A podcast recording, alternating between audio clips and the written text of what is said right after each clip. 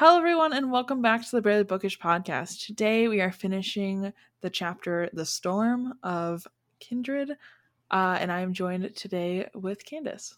Hi. So, uh, we find Tom. Tom is quite old now, and he's walking with a cane. Mm-hmm.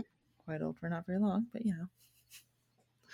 So, uh, Tom tells Dana to change into something else because uh, she's wearing a short dress and it's rained Yeah. on. And he, she's like, everything I probably have is soaked. And he goes, it doesn't matter, change. And I'm like, okay, Tom, uh, like Tom. He's offended by how cute she looks. That's what it is. Let's be honest. I will say though, the other thing you have to think about too is like, if you were Dana, wouldn't you like there would be a small conscious part of you that'd be picking your outfits based on if you got sent to the past again. And It, it all comes down to what's in your closet, though, because we Mhm. talked about that. Mhm. Like, what do you realistically have in your closet that's gonna like help? And it's funny because when she describes her dress and it's like a short smock like dress like a child would wear. Mhm, I have a beach cover up that looks like that that I bought like in the Virgin Islands somewhere, mhm. and um, it's not even unreasonably short. It's like knee length, but I Yeah. imagine for that time that's like Whore of Babylon. You know, Yeah. that's ankles. listen a knee. Yeah, a right. knee is a lot. Ankle is already, you know, you're in trouble. Mhm. But a knee, a whole leg, disgusting. come on, man. There's We're in polite company. oh my god. We do find out though that it's been six years for the Weylins, but then again, only a matter of hours for her. So there's no consistency because last time it was five years and eight days for her. Right. Keeping her on her toes, I guess. So Tom is just like picking fights right now, and hmm she's like trying to explain like the time difference. He's like, Why do you still have like marks on your face? And she's like, That's from you. And he's like, I haven't seen you in six years. Yeah, How dare you accuse me of such things? Yeah, and she's like, "Well, don't know what to tell you." It is what it is. I found it really interesting that she like he's like asking her like, you know, like why are you here or whatever? How'd you find my son? Like what happened? Because I think he's starting to realize that Mhm. whenever something bad happens to Rufus, she arrives. Mhm, Like I think Tom is like that's the one time that I feel like he's actually kind of smart mhm. when he realizes like he makes that connection and she's like um like she's trying to explain like what happened to him and like why she's there Mhm. and he gets mad at her for saying he's a drunk yeah, literally. It's like we all know this. I don't. i don't understand what universe are you living in Tom Weylin that's like the whole book is about how he's a jerk why are you surprised I know. It felt like very dementia vibes. yeah You know? I agree Uh, so Dana tells Tom uh that if he beats her again, Rufus is on her own. She'll stop saving him, and she's Mhm. like, "Yeah, I'm totally bluffing, but like maybe I'll buy it." And then Tom is like absolutely pissed about this, and he's like, "If Rufus doesn't get better, I'm gonna hurt you." yeah Like it very much implies that he's gonna kill her if Rufus does not get better from this. yep So you know, Dana, with no medical knowledge, is just a writer, has to go up and be like, "Why? What is this?" Okay, she thinks maybe it's malaria, which she already knew more about malaria than I did because she's like, seriously yeah, she's like, if it's a malaria, it can spread and everybody else on the farm could get it. And I'm like, oh, really? so that i knew because that's how it because mosquitoes carry malaria Yeah. that's the only thing i know is that mosquitoes will bite you and then they'll bite somebody else and you can you can uh the disease can track that way that's like the only Yeah. thing i know about malaria See, I didn't even realize that. Like, I knew mosquitoes carried malaria. It Mhm. never put it together to me that it would, like, one person has it. That means everybody in the area gets it because the same mosquitoes going around biting everybody. I never Yeah. really thought about it. Yeah, I mean, like once you know though, it like you're like, oh, that makes sense. I don't know why I thought it was like a bee situation where, like, the bug gives it to you one time, bug dies. I don't know. I don't. I didn't know how it worked. But this is what I'm saying. Like, we're so far off hmm from a time when people would know about that stuff. You know what I mean? Like, I think the reason that she knows about malaria, I feel like, um, I feel like there was more attention drawn to that in like the 60s and 70s and 80s in Mhm. science, like in the science field. Okay. But I couldn't, I couldn't swear to that. I know. I'd be like, oh no, you're dying. Like, Can I take my sister back in time with me? She's studying to be a doctor. Maybe w- one of us will survive this because, Oh my god. you know, my sister Caitlin's trying to be a doctor, and I could just, you know, if I have medical problems, I just like call her up and I'm like, hey, What's wrong with me? what is malaria? Question mark. hey Google, Bill Gates.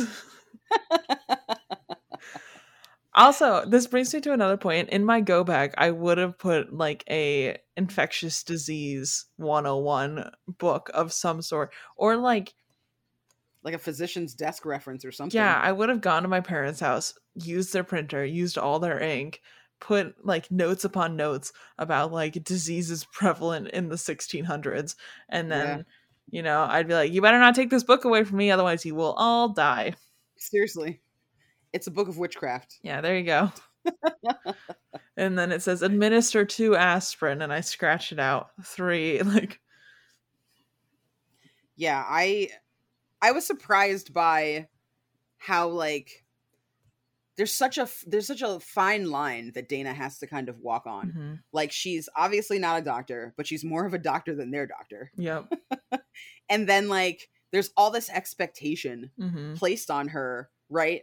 As though she can control whether somebody lives or dies. And like in this time period, you'd think that there'd be even less of a burden hmm for that because again, women used to die in childbirth like all the time, like Yeah. literally all the time. Right? Women used to die, you know, people used to die for nothing. Like, you know, oh my my horse went lame on the road. It was Mhm. cold outside. I froze to death on the Mhm. road. Like, who dies of that anymore? Like once in a blue moon, if there is a crazy superstorm Mhm. and someone gets snowed in, I think the last time I heard of somebody dying from that, there was like a crazy blizzard, right? And it Mhm. was like two cars, not like a bunch of people could die that way. You know what Yeah. I mean? Like, so you know, I think that it's crazy that they like put so much on her, hmm and there's no way for her to like live up to that standard. But I kind of wonder if it's a metaphor for for slavery. Like that's exactly it. Like you are too stupid to be on your own, Mhm. and you're too careless to have money or rights, and you're too you're too uh you know you're too weak to support yourself. But you can support us, hmm and you can and you can cook for us and clean for us, and you can be trusted with our children and to raise them, and you Mhm. can you know what I'm saying? Like they could do all of this stuff for white people, but they couldn't do it for themselves. You know, and like living living with that like that that that that obvious incongruence, right, in Mhm. your life. Like what does that do to a person? Yeah. Like Dana's been doing this for, you know, kind of 5 seconds. You know what I mean Mhm. in in real time. Like she's not been away super long and even even in in the in the world of you know going back in time i think she's she's cumulatively not even really been there for a full year yet Mhm. right um like how how does she process that The weird thing too is Tom views her basically as a witch. Yeah. It's like that's not helpful either. no because then there's no limit to what they might expect yeah. you know like it's it's so weird like it's so strange Yeah. So, you know, basically everybody's catching Dana up on their lives. Um, Mhm. We find out Alice is still getting raped by Rufus and has lost two babies, and the only one that survived so far uh, looks white. So hmm Alice is not too happy about that. They named Yep. the kid Joe. so that's not who we were waiting for Not yet. I forgot who we were waiting for. I'm gonna be completely real. And they're like, Oh, no Hagar. Hagar. And I'm like, who's Yeah. Hagar? yeah i was uh i was surprised Mhm. That she wasn't there yet um but I, I suppose i shouldn't have been because there's still more book and obviously once that little girl is alive i'm Mhm. sure that she's going to do everything she can to be as ambivalent as possible Yeah. about rufus's life and death Yeah, yeah. I just think it's funny that I forgot the entire reason we're there because I was like so wrapped up in everything that she's going through. sure I'm like, oh Yeah. yeah. we have a purpose right now. We have to make sure this baby gets born so that your family can continue. Right Like that's the whole reason we're even saving Rufus. yep Ugh. Trash bag. so Rufus gets better, and then Tom starts having pain in his chest. And Dana's like, that sounds like a heart attack. There's nothing I can do about it. literally Yeah, not as what is she supposed to we don't know how to solve that. no we still don't really know how to solve that. Like you either catch it in time or you don't. And then there's, you know, there's systems and things like that that people can do to kind of, you know, and drugs they can give you Mhm. and adrenaline shots and things like that to like, you know, help modify hmm what's happening to you and hopefully save your life. But like with absolutely nothing in the 1800s, she's he never stood a chance. No. To me, that's enough. That to me in the 1800s, that was probably a natural cause of death. Yeah. Even now, we kind of consider it a natural cause of death. You know, so most things like Yeah. it doesn't. It's not really brought on by anything. It's still just kind of one of those things that happens. I think that Rufus is so like Rufus comes and asks her like, "Oh, save him, save him, save him! Can you save him?" You know, just like he did with her, Mhm. right? Just like Tom Weylin did with with Dana about Rufus. hmm And I I thought it was again like there's there's a certain willfulness to Rufus, and I think we've always kind of seen it, right? Mhm. When when Margaret's trying to be sweet to him and trying to be nice to him, right? He can't even like get there for his mom. He screams at her. When it's his dad, he's obviously kind of afraid of his dad Mhm. so he's respectful but only to like a point like he doesn't mind disobeying tom Mhm. right so all this time i was like you know okay well he doesn't want to be like his dad he doesn't want to be like his parents Mhm. but like he hears it's not like he's not lucid when tom threatens dana you know what i mean? He's there. He hears. He's talking to people. Mhm. like he's he's aware of the fact that you know dana's like i don't know that i can save him. I'm gonna do everything that i can. And he's like oh it's him or you. Mhm. you know so she has that whole conversation in front of rufus and then he expects the exact same thing when his dad when his dad is dying. And it's like all of that un, all of that childlike understanding right? Their friendship their Mhm. relationship his respect for dana like that is that that is being so quickly eroded like so quickly eroded and like it reminds me of people's politics like right now we have a lot of people who are trying to downplay you know the importance of solving this issue with police brutality right Mhm. solving the issues of racism and systemic inequity in our country Yeah. right you have a lot of people who are who are actively interested in figuring out ways to make things better and more equal for everyone hmm but then you've got people that like used to listen to Bob Dylan and used to listen to Joan Baez and all these people that used to go to like marches and like, you know, protest songs and whatever. I love Buffalo Springfield, right? But they're like, kids should be allowed to have guns in school. They need to defend themselves. And you're like, wait, what? how did Yeah. you get here? I feel like it's like that. Like, how did he get here? Like, how did anyone what what case is being made that you are going from this is what I believe. I know this person is bad. I know he's a shithead. Mhm. I know that people should be equal. I know that you really shouldn't be a slave, Dana, and you're not. And that shows me that like not black people aren't inherently slaves. Like Mhm. I have all of these examples in front of me, right? He even sees her books, Mhm. right? He's like he has all this information at his fingertips and he chooses to avoid them. Yep. I just there's honestly at this point like this isn't even a nature versus nurture thing for me No. with Rufus anymore. Like he Mhm. actively chose to be this way Oh yeah. even though everyone He had plenty of examples as to how not to be. yeah. Mhm. Yeah. And Steps right into his father's shoes. Yeah, and he hated his dad, so Yeah. I don't know. So why is he even sad when he dies? I don't I think he just I think he just wanted to be a shit to Dana. Like I really Yeah. genuinely think he just wanted to be a shit because he dies and he immediately has her send for for Nigel. And I'm like, what's Nigel going to do? Like what are you going to inconvenience him with? Yeah. So Okay. after Tom dies, Dana just like gets thrown out into the field. Yep. With a new overseer. Yeah. Cuz like the last overseer, Tom hired him after a while. Like originally when Dana got there to the plantation, Mhm. um and like I know before I was I was saying farm because it's small and I wanted to emphasize how small, but it's still a plantation. Yeah. Anywhere there's going to be like slaves, it's a plantation. So um, so like he originally it was um, it was Mrs. Weylin's brother, Mhm. right? That was there as the overseer the last time Dana had arrived, and then this time it's some new guy. And like the second she said it was some new guy, I was like, "Oh, girl, strap in." Yeah, right. strap in because this person has something to prove because he's not like a member of the family like the other guy had to like at least listen Mhm. and he wasn't left to like his own devices all the time but this person i mean he could be anybody this evan fowler person like he could be anybody and like she immediately notices that he's mean Yeah. He's just like wicked brutal. One, he's a micromanager, but two, Yep. he's a micromanager who punishes. Well i mean that's literally what an overseer is. Yeah.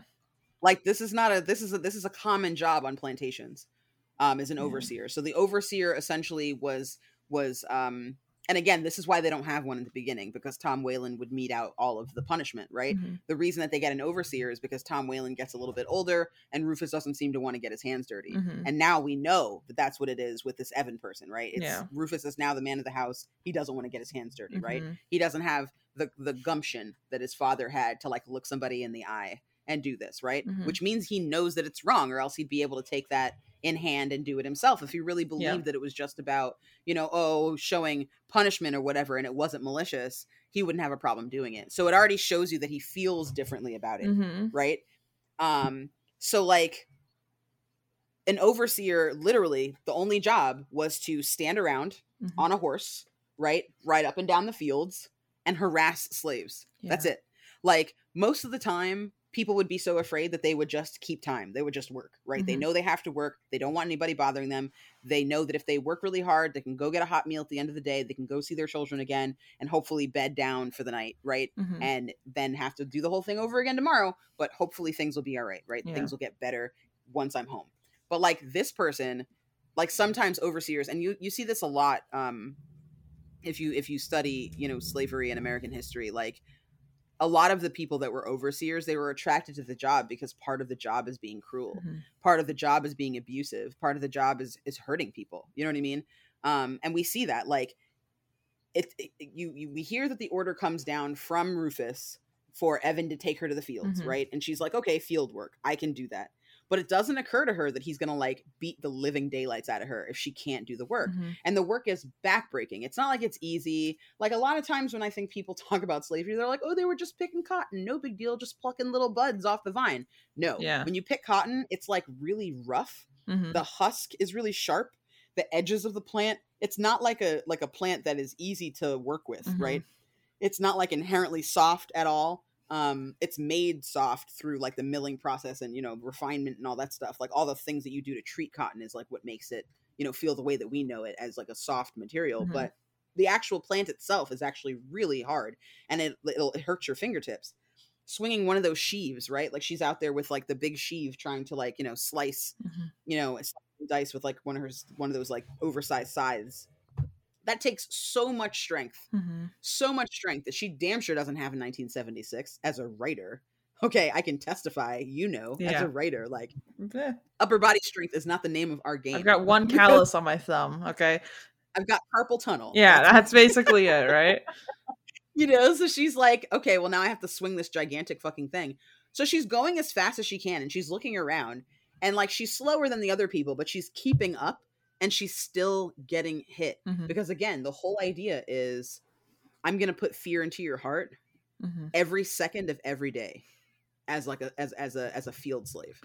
I'm just Yeah. going to make you scared all the time until one day you either are you know, you either like age out Mhm. like they have a lot of you know older enslaved people in this book that they talk about you know that that used to work and do different things or something bad happens to you out there right like it's just one of two options and the bad could be you give up and you're just like i can't and you wait for the overseer to turn his back and you run away Mhm. right and hope hope for the best Mhm. one of them is the overseer kills you because you're out there and he's he wants to set an example Mhm. to the other slaves, right? So how better to do that than punishing the hell out of somebody who made a mistake? But I mean, we're talking like, you know, 80, 90 degree weather, right? No breeze out there all day from like 6 fi- maybe maybe even 5 a.m. Mhm. until like 7 o'clock at night 6 7 o'clock at night sometimes right like a full day of backbreaking work and then you also get beat even when you're doing your job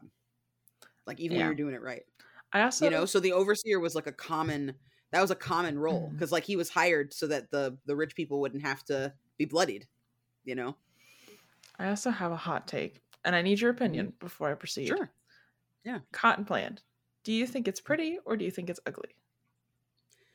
um that's a hard one that's a hard one for me because the cotton plant i've always kind of recognized it Mhm. as a symbol of slavery so Yeah. it's hard for me to look at and be like so pretty okay. but i mean inherently Mhm. it is a it's a plant that is lovely right it Mhm. is plants are plants are largely beautiful yeah. um so very mixed feelings See, so I've also every time I've seen a cotton plant thought it was ugly because you know Yeah. of the like inherent symbol of that plant. yeah I saw someone's bookstagram feed like about a month ago that was like Mhm. multiple times was using cotton plants as a prop in photography. Like something about that doesn't sit right with me. I'm gonna be real. Yeah, that's a little disappointing. But I also, but again, that that person is probably very ignorant. yeah, maybe they didn't know. But I'm just Yeah. like, They probably just don't know, how do you not or know? they know and you should stay away from them. Yeah, but I'm just like, how do you not know? yeah, And it's like their Yeah. feed feed would have been really beautiful had that not been a prominent feature. Like that stood out more to me than the book, but it, mostly because it just drew my eye. Like going, what the hell is that? yeah. I feel you, man. I feel you Weird. because it, it gives you pause. Mhm. I can't look at it without thinking of that. Yeah. Mhm. Okay. I wanted to make sure. Not just you. Yeah. I was like, am I the bad guy here? Right. No, you are not. Okay. Sometimes No, I'm like, not. maybe I'm reading too much into this, right? Like, I, I would have also been like, why wouldn't you just used like a pussy willow or something? yeah. I You know what I remember someone Like- picking out one of those fake cotton flower like plants Mhm, at a uh like I was in a Michael's or something and I was like mhm. "Mm, Yeah. Yeah. Yeah, I absolutely get it. like you know something about that Similar emotion. seems a little little Mhm. white to me but you know Yeah. yeah I don't know man I don't, I'm not sure Yeah. how I feel about that one Totally feel you. The one thing I too I want to mention about this part was that another person was like, "Hey, make sure when you're working hard, he's trying to scare you to see how hard you can possibly work. Mhm. Slow down a little. Even if you get beaten now, It'll be better for you later. yeah." And Mhm. that was chilling for me. Yeah. Yes. Yes. The amount of people that especially knowing like the dichotomy Mm-hmm. of you know the, the the stereotype of a lot of black people that stems from this time Mhm. is that we are uh easygoing carefree and lazy and that's why they that's why you have to have an overseer Mhm. because like the slaves are so lazy because they're black and black Mhm. people are inherently lazy Mhm.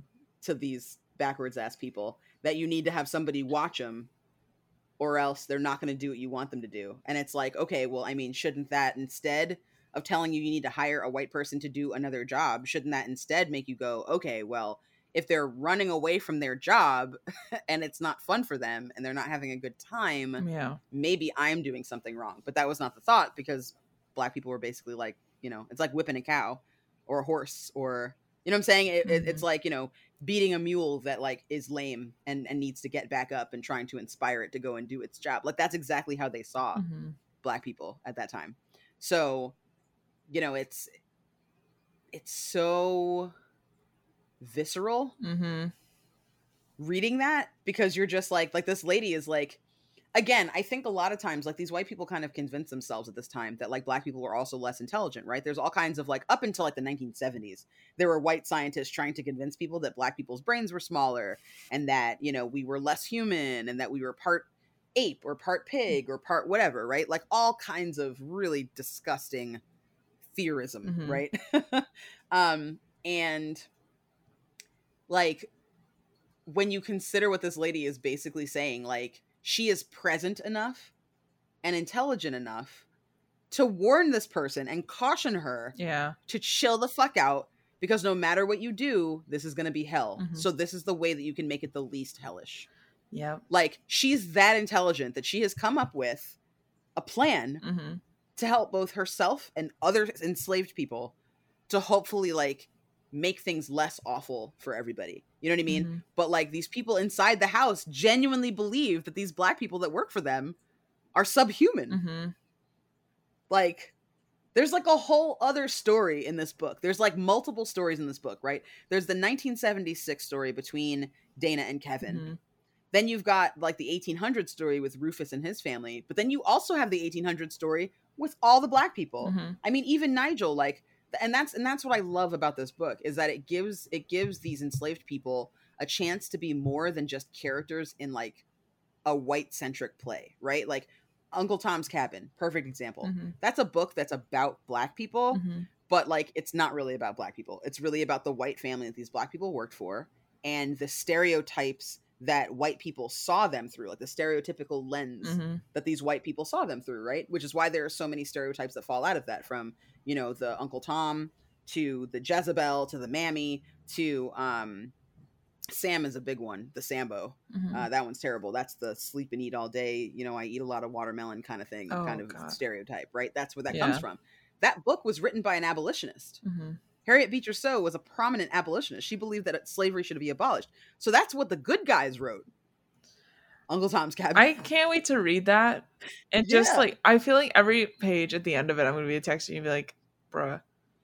it's hard because like it, it was a boon and there are a lot of like black theorists and black um historians Mhm. now that have to kind of reckon with it because for a long time it was considered by many in the black community to be racist but like now people have to kind of like at least admit that it helped change other white people's minds Mhm. at the time but it's hard because it was so unprogressive like Yeah.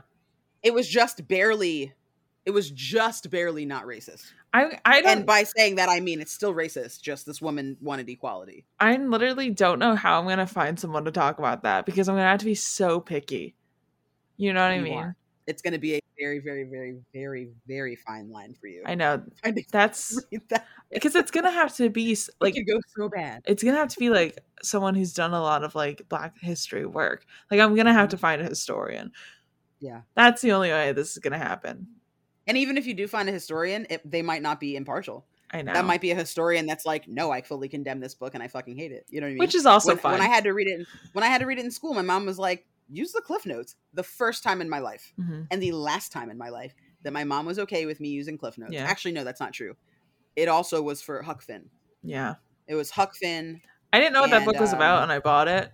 So I was like, oh, sometime because I was like, it's a popular classic book. I'll discuss that on the podcast sometime. yeah. And I'm like, sometimes I don't think about the fact that like the fact I don't read the uh summaries of books really Mm-hmm. does uh, affect me a lot.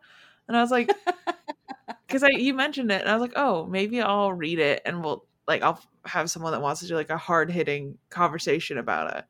Yeah. But now I gotta find someone that wants to have a hard hitting conversation about it because I don't want someone to be like, Yeah. oh, this is let's just discuss through the summary because like that's a book that's that's not okay for sure. Yeah. Like I need someone that wants to have these like conversations about race and like knows a lot more than I do. So I need someone like well educated on that because there's no way you're gonna have me sit down with another podcast person that's just like casually likes classics because that's not the book Yeah. for that. no It's gonna be on the shelf for a long time until I find like that perfect person that I'm like, hey, do you want to talk about racism for like four days? Because yeah and and it's it's definitely a lot to unpack because you Mm-hmm. have to go into all of the stereotypes that fell out of that Mhm. so if time goes by you can't find anybody i am obviously here for you i will do that friend. i will take that on with you um and we will go through it it'll be the first time i've actually read it too Yeah. because i've only read this fucking cliff notes um big preach to you. yeah but like it's gonna be it's gonna be heavy especially because again there's a lot to unpack this lady thought she was doing us a favor writing that book Mhm. she thought she was being like woke Gotta love that white savior complex. Yeah. I mean, granted, like she did do Mhm. she did do the work. Like we got emancipation.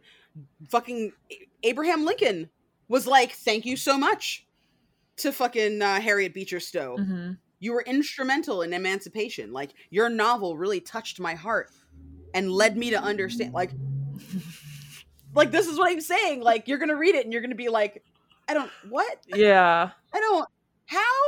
What? Why? Yeah. It basically was like this is really anti-christian. We should be nicer to these people. Mhm. they can't help how stupid they are. Like that's basically the book. I feel it's like really it's really hard. I'm getting really to a point where I need to when I go to Books a Million, I need to wear my podcast merch because I they have to think I'm racist at this point. like they have to because I picked out today. I got that and I got um uh what else did I get? Uh Charlotte Charlotte by Emily Brontë is that no Jane Eyre sorry Jane Eyre Mhm. by Sh- Charlotte Brontë charlotte Yeah. Mhm. I got those two books, and I had this very pretty alternative woman ch- person, alternative person, check me out, and didn't say a single thing. But they they have to think it right. Like You don't just buy that book when I worked at a, when I worked at a bookstore, Mhm. I tried not to judge people by their book purchases, Yeah. especially when they bought the cheap book. Yeah. So like the books that are like the retellings or the like the new version where it's like a five it's like five dollars for a fancy hardcover book or whatever. I tried never to judge people Mhm. on that if I could. Now if they had other markers Mm-hmm. that made me go, hmm, then I would judge. You know what? I'm getting the barely bookish tote, and that's gonna become because I have one on my merch store. I'm just gonna Mm-hmm. get it because uh, my shirt sometimes just isn't clean, and at this point, I need to just keep it in my car so that when I go to Yes. bookstores, people are like, "Oh, she's here for a mission." You know, Yes. instead of being Yes. like, "Oh, she's here because she's a racist and she likes classic literature," you know, like, what did they think Listen, when I bought? It's you didn't you didn't buy fucking Birth of a Nation, so Yikes! Yeah, better than nothing. Yeah. Oh, okay. You know, it's fine. It's fine. Cause whatever. It's fine. I'm doing great. Agree. Yeah. And of course, they're like at that point where it's like the Christmas season. They're like, "Would you like to give money to the poor?" I'm like, uh, "Sorry, no." Listen, the answer is yes. I do want to give money to the poor. Therefore, I will keep this money in my pocket. I know. I'm like, I live bill the bill. I can't. It's me. They're like, she's like, I'm, my goal today is to get someone to give this giant squirrel, you know, to a kid in need. And I'm like, Oh, I'm a kid in need. I don't know what to tell you here. I'm sorry. Oh well. Yeah. Nope. It won't be me today. Yeah. But thank you so much for your interest. I know. I'm like, okay. So Dana is just trying to, I guess, be a field hand, which I don't, I honestly don't think anybody could survive those conditions. Like the way that like this scene describes it, like there's no training for it. There's no leeway. You either do it or you like do or die basically. Yeah. And like we had kind of talked a little bit about last week how uh one of the other women was talking telling uh Dana to slow down because Mhm. if he knows that she, he can she can perform at this level Yeah, he'll hold her to then it. yeah Mhm. so like that's kind of what we're seeing again at the beginning of this section so uh Dana's trying to cut the stocks and no matter how fast she's going uh she just keeps getting hit throughout the day basically just like keep her on the her toes I guess Mm-hmm.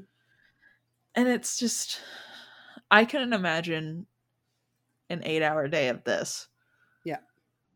like that just doesn't seem real to me at all Well, I mean, I think what's interesting is that no matter what you do, you're going to get beat for being lazy, right? Mhm. um, Fowler even says to her, like, you're not getting fat and lazy in the cookhouse anymore, you know, as though she did absolutely nothing, even though Mhm. like she was taking care of, of of the of the man of the house. Like Mhm. she was making sure that, you know, that that Alice was safe. She was doing a ton. Like we know that she's very busy in the house.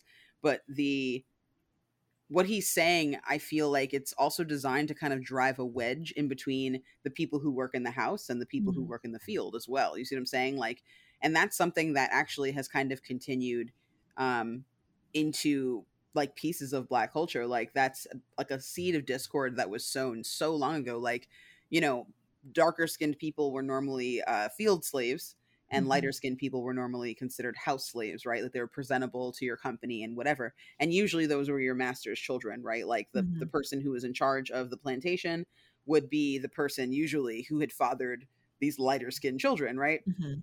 so it was something it was considered you know positive or you know you're fancy or higher class because you are you know in the house you know you're more presentable and more attractive than the ones that are in the field right which is something that like colorism totally exists in the black community you know it's something that i think people have become far more aware of but i remember my grandmother used to tell me i mean i'm a very i'm a pretty fair person for a, for a black lady um i'm on the fairer side and my grandmother, I remember, used to warn me not to play too long in the sun when I was a kid. She was from Texas and she was very Mhm. fair. She was like your your complexion. Mhm. Um, so colorism is something that we see last a long time, and those seeds of discord were sown all the way back at this time. You know what I mean? When you know, even now, like laziness is something that is associated as a negative stereotype with black people, right? Laziness Mhm. is like blacks and you know Latinos. People like saying that we're lazy, which Mhm. like that's obviously not the case. This is a Herculean task, like no one could have really completed this job to anyone's satisfaction back then particularly without like being conditioned for it or knowing that that's what what's going to Mhm. happen to you you know what i'm saying and it's an impossible feat Mhm. to to rise to this right but you're still being tested on mettle that nobody has you know what i mean like it's Yeah. like this this this unreachable goal basically and i feel like you know that's kind of been the narrative of the black american for a long time like you have to jump twice as high to like ring the bell you know what i mean Mhm. like it's almost impossible for you to succeed but if you do you get just as much as the next guy. You know what i mean? Like that's basically what's happening to dana like she is somebody who has been treated with respect and care for so long and it's horrific to her because what she's experienced isn't love and affection and, and respect and care. It's duress you know what i mean? Like Mhm. even her life isn't you know some like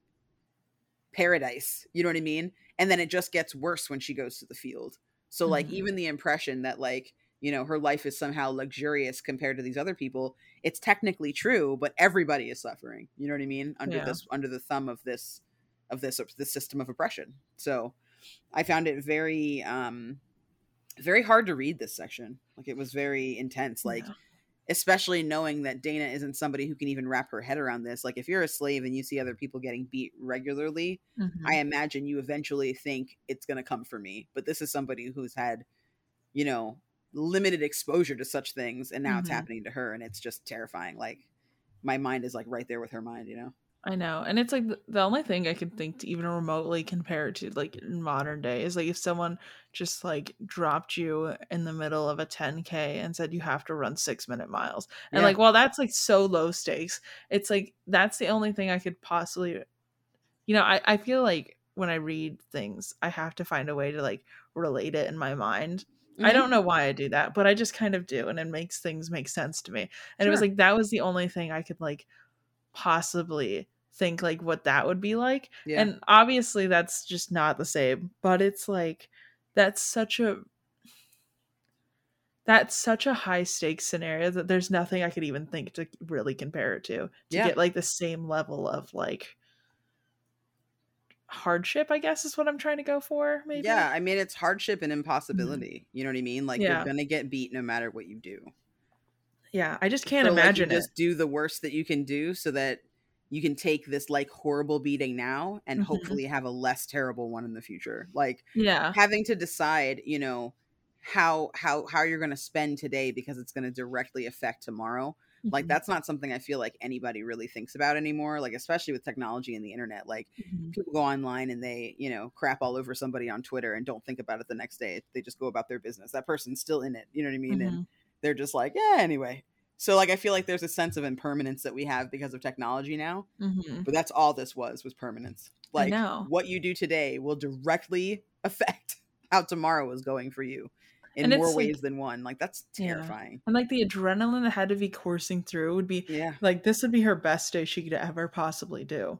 yeah. Tomorrow, she's obviously going to be sore, yep you know, and like would drastically do worse and decline. But like Yep. she physically can't because then it'll just get worse for her. well that's why i think that they people used to hire overseers right Yeah. instead of like the the person who has to like deal with these you know these these these enslaved people day after day it's Mhm. somebody who does that for the the the person that owns the plantation right like Mhm. they don't have to get their hands dirty they don't have to, they don't have to bloody themselves because you know the only way you can keep people down like that and oppressed like that especially people again like the reason that black people are being used as slaves you know at this time period is because they're considered to be strong and Mhm. and more capable and more able-bodied or whatever right? Which Mhm. like if that's how you feel and that's what you believe then obviously you're afraid what happens if they rise up against me right? Like i'm not going to be able to deal with that. So that's why you hire an overseer. So that's somebody that's even bigger and badder than them that'll terrorize them and traumatize them every day and keep them in line and like Yeah. it's insane that like there was a job that was like like head torturer in charge basically Mhm. like that's essentially what this person's role is is to just traumatize people into staying and not running away and you know working hard for nothing you Some- know Sometimes I think if there is a hell, this is what it has to look like. oh yeah big time You know big what I mean? time yeah and I and I feel like you know I, I kind of wonder too like at this time like people like religion obviously has been an institution for a long time mm-hmm. but like these people are teaching Christianity while keeping their fellow man enslaved like what what awaited them? You know like yeah. is this their hell? Is it just the reverse? You know is that where they wind up? I've said it once and I'll say it again. When I have when I inevitably die I want an afterlife podcast and if I can do that in the afterlife I will be interviewing a round of people and be like, "So you were in the antebellum South? Yeah. Uh, what were you thinking? What were you thinking?" so if subscribe to the Patreon now, I will carry over the patrons in the afterlife. Uh, if I can make that happen, it will. Whether I go on the good place or the bad place, you will get the Barely Bookish podcast if I can inevitably make it work. Like so, subscribe like and subscribe. Listen, whoever's in charge of the afterlife, you've got at least 20 years, hopefully, to figure out how I can make this You're happen. aiming really low. I yeah, I said at least. Okay. I'm hopeful that like World War Three hasn't started or something stupid. Oh, that's true. Yeah, you, you got know? a point there. Listen. I, We're realists on this barely bookish podcast. Yeah, truly. I I hope I live until I'm like 90, but also there's at least a 20 year time period in which you can figure out how to get me the afterlife podcast. I want that seat okay? True. Because i am a workaholic and i will work not until i'm dead but even when i'm dead. Even thereafter. Yeah. I feel that. Yep. Especially if you're being creative. Mm-hmm. mm-hmm.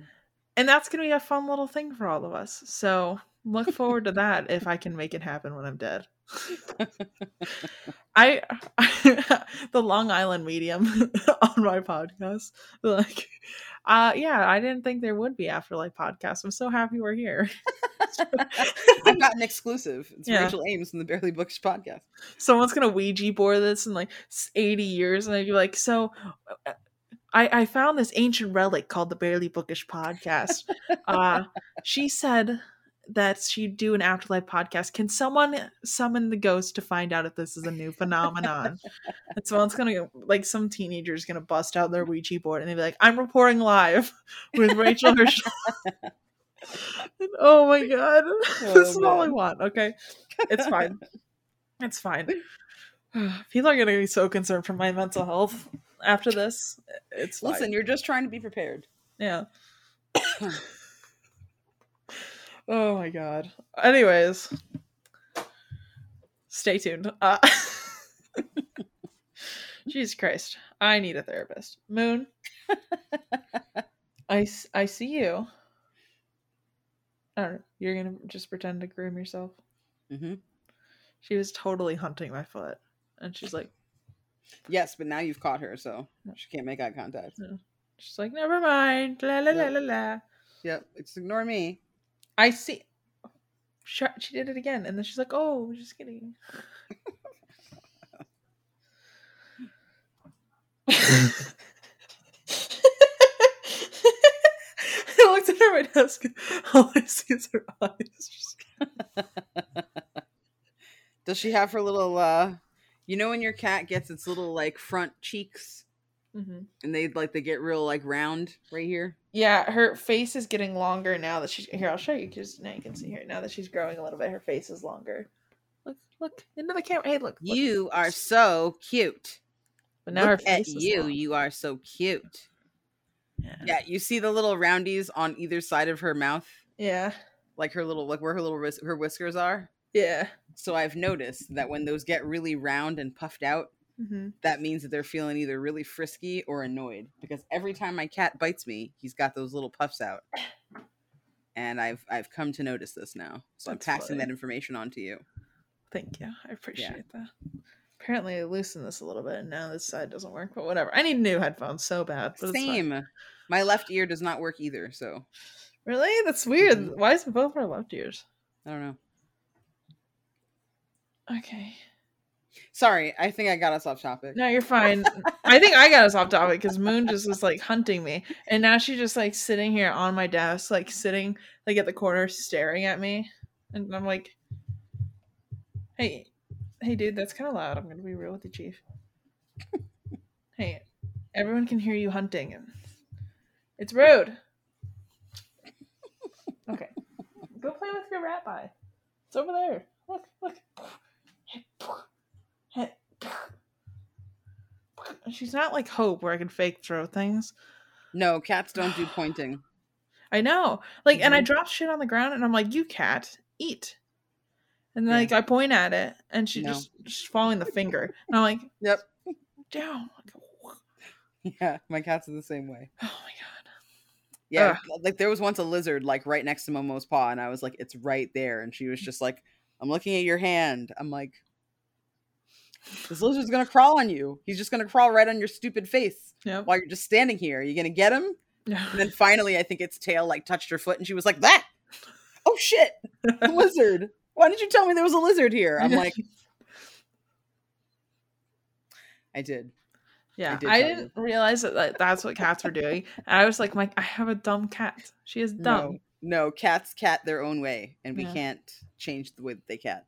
Truly. Mm-hmm.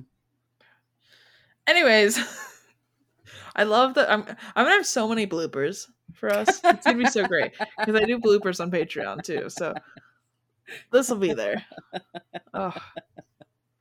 Anyways, so uh, while all this is going on, she ends up passing out in the cornfield because, like, how wouldn't she? Yeah, he just like beats her until she passes out. Yeah, like I yeah, I feel like most people would. Mm-hmm. Again for like the entire uh argument that like at least they were cared for and looked after. Like she was Mhm. left in a field. She was not cared for nor was she looked after. Like Yeah. I that argument was just people trying to like push this entire thing under the rug. Absolutely. You know. And I mean, people still say things like that, but I'm like, okay, well, when you've got a bunch of outdoor cats Mhm, and uh, or like geese or something, and you like throw bread at them, mhm. Um, are you caring for them and and and making sure that they're safe and well fed and yeah. they're getting all the nutrients they need and they're flourishing and they have freedom and they can go wherever they want and they can just roam and you don't get mad if they leave you. Like, you see what I'm saying? Like, Yeah. that's not the same. I mean, if a girl gets kidnapped in like Iowa by a psychopath and kept in a basement for six months, right? Even if they don't touch her inappropriately, it's still a harrowing and nightmarish experience. And that's basically what slavery was, but at Mhm. like a macro level. Yeah. You know what I'm saying? Like whole swaths of people kidnapped and just like transported to a completely unfamiliar place and then beaten into submission until they gave up what they wanted, you know? Um and I think that like that's not something we should be trying to forget. It's something that we should be examining hmm and recognizing and seeing how we got here. Like why did it take so long to end?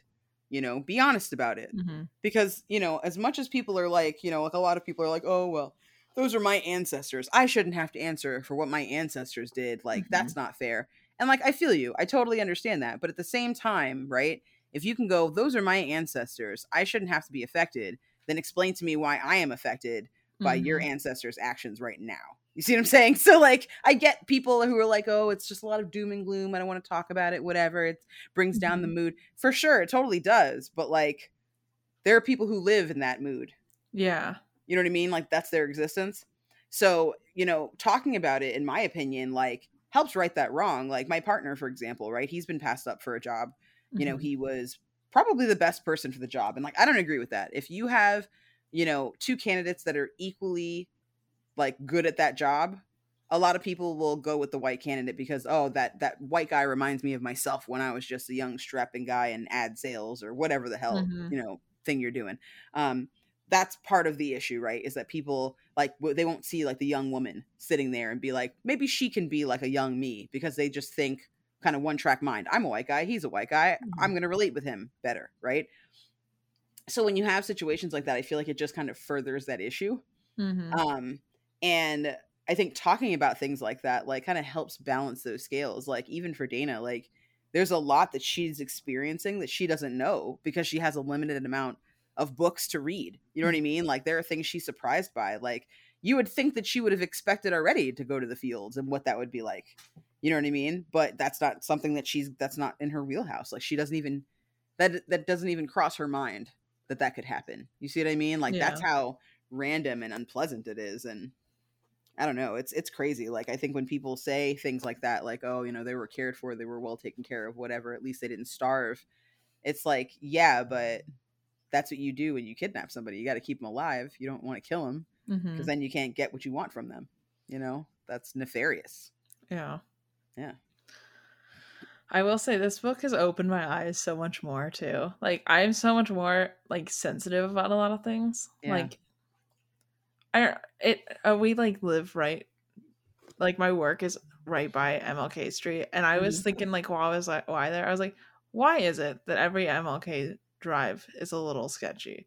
Yeah. I'm like is it because they purposely put it in in cities and not a great area and then they budget it down so that it only attracts people who can like barely afford to live there? Yeah, it probably is. That's absolutely what it is. I'm and then and then they and then they like deepen that Mhm. that kind of you know affront right they Mhm. deepen that disrespect by then like neglecting that part of town so it gets Mhm. worse and worse and worse and worse and now you've got like this really awful street in the middle of town that's tied to one of the greatest civil rights activists you know in the in Mhm. in, in known known history you know what i mean Yeah. so it's like again like then you then it, it it helps people kind of conveniently put an entire race of people in a box right Mhm. and say, "Oh, well, they're they're less fortunate," or "Oh, they're poor," or "Oh, they're this," "Oh, they're that," right? Like it kind of allows you to compartmentalize, which is largely what's happening in this book. Like Mhm. Dana is impossible to categorize, and that's something that people have a very hard time with. You know what I'm saying? Like Mhm. both the slaves, the enslaved people, as well as the people who are in charge. Like all of them have a very hard time with her for a variety of reasons. There's Mhm. nowhere she really fits, um, per se. And I think that like that kind of separation um is what keeps the, that that rhetoric around. You know what I mean? Mhm. Because people like people don't know if when they like like I for example, someone's called me lazy, and it was definitely in a racist way. Hmm. I was sick Mhm. um and i i was i was called lazy right and i'm somebody who you know i work until the job is done like i am certainly not lazy like i Mhm. do as much as i need to do. So where does that come from? How is that the first place that you go to when referring to me? I could see if you said that you know maybe i dropped the ball right? Mhm. but lazy like that comes from somewhere. Yeah. you know what i mean? And this is where it comes from. Yeah. it's that old and that like long lasting. So like there are things that you know we do have to face you know it's not about you know dredging up the past or whatever it's that the past is absolutely still here Mhm. it's just that some people don't realize it like how people are just now recognizing that romani is the right word not gypsy and that's like a racial slur and it's gross to say to people right Yeah. like i feel like it shouldn't have taken that long to like listen to an entire group of people when they say hey please don't call us that it's really shitty you know what i mean like Mhm. but it did yeah. you see what i mean so like i think that you know making progress is all about a willingness to do so and i think like unwillingness to like look at these kind of hideous parts of the past only has you repeat those mistakes in the future Yeah, for sure. I so much. Just so many thoughts and so many feelings. But it's just like I'm just I feel like reading this and being able to talk about it with you has already made me a better person. And it's like. I thought I was like on a good track and then like there was things I didn't notice before that like reading this and I'm like just talking with you and everything. I've just been a lot more critical and I'm like, "Ooh, I like this for me. I like this journey that I'm on." i am very very happy to have introduced you to this book Thank and you. obviously happy that we are friends I'm like now I want to read more of her books though, which is gonna Yeah, be like, she's- chaotic. she's really good i would say that this is this is the one that is the most uh forward hmm with its perspectives on like race right Yeah. its criticism and, and analysis of race and history um, her other ones tend to be a little bit more sci-fi like the one that i read most recently was fledgling that was actually her last book hmm and it's about um, a vampire a black vampire Mm.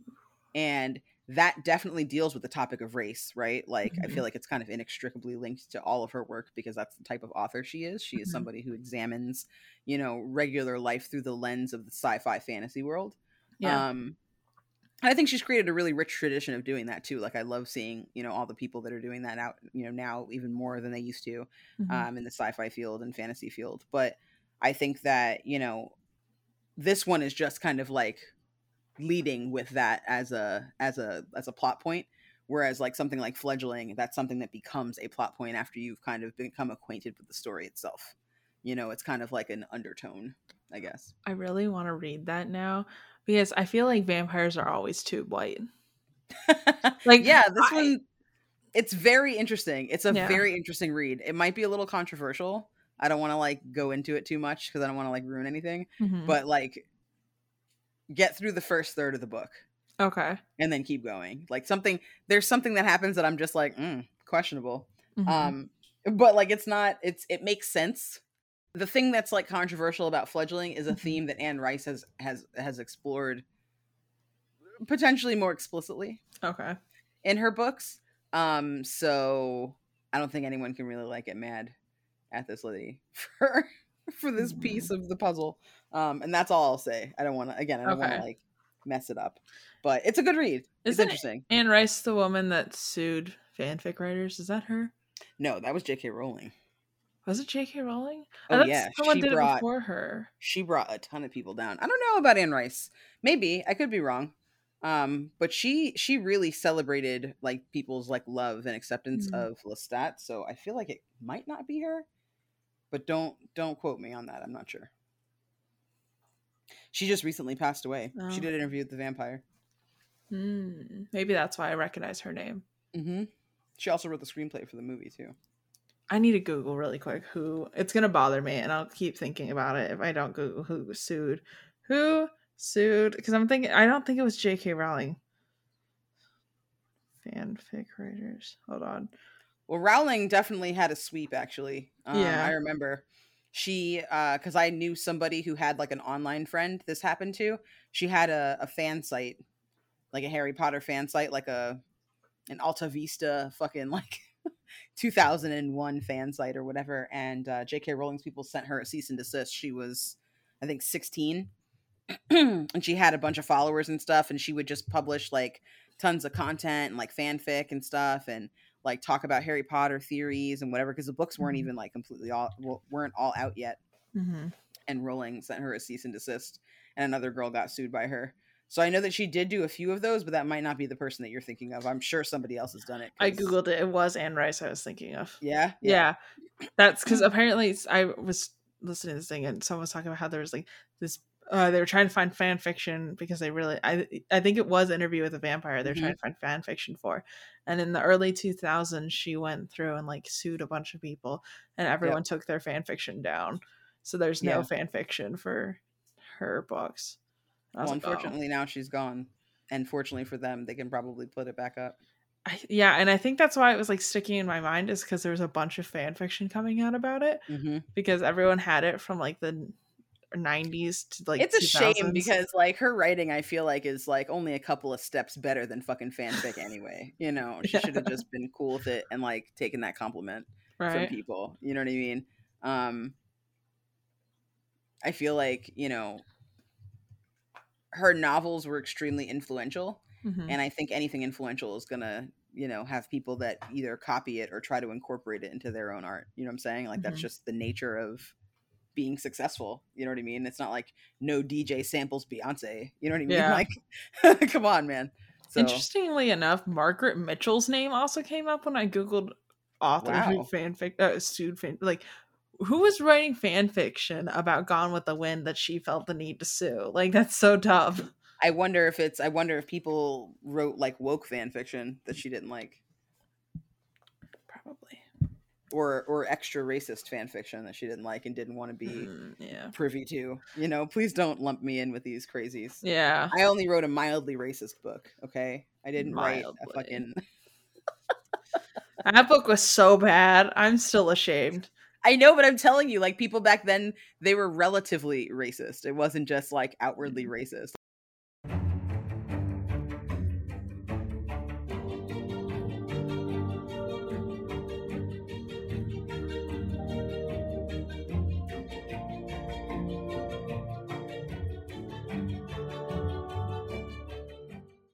Thank you all so much for listening to this episode of the Barely Bookish podcast. If you want to find me, I am at Barely Bookish on everything.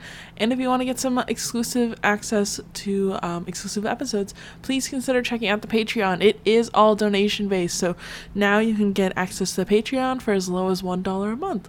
Um, and then everybody gets the same stuff. So it's just how much ever you want to donate. And you get early access to episodes. Episodes will come out on Monday morning instead of Wednesday, and then you get the ex- exclusive episode every month. And we're gonna try and make a bunch more things. So please consider joining. Oh, you also get Discord, which is cool. And yeah, please consider joining, and you can get a lot of great features, and you help support the podcast. But I don't have a ton of announcements. If you want to find me, I'm at Barely Bookish everywhere, and I am on Twitch as well.